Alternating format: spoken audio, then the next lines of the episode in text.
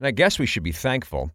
Between the Black Crowes' self imposed flogging and the epic duping of a Motley Crue reunion tour, we've a crystal clear signal that classic rock will die off in 2020. And that's more of a warning than most things in this world get. This is Pushing 50, the show about doing more but taking less crap as you get older. I'm Adam 12. Long before the idea for this new zero BS taken or given show entered the recesses of my brain, I railed against the idea that rock had to age with grace or dignity.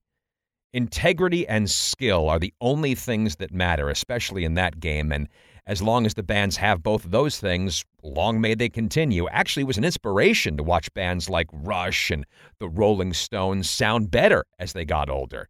And that is all the more reason to not put up with crap like a reformed Motley Crue.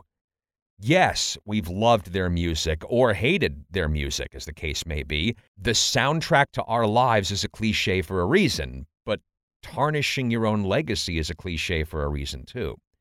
And this tour will stain the legacies and the integrities of everyone involved, including the fans.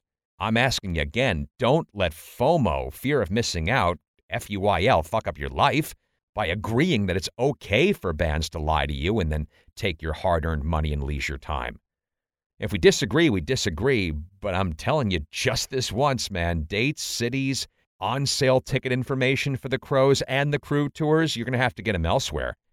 I will have no part of this farce. Bullshittery will get no assistance from this show. Happy Monday.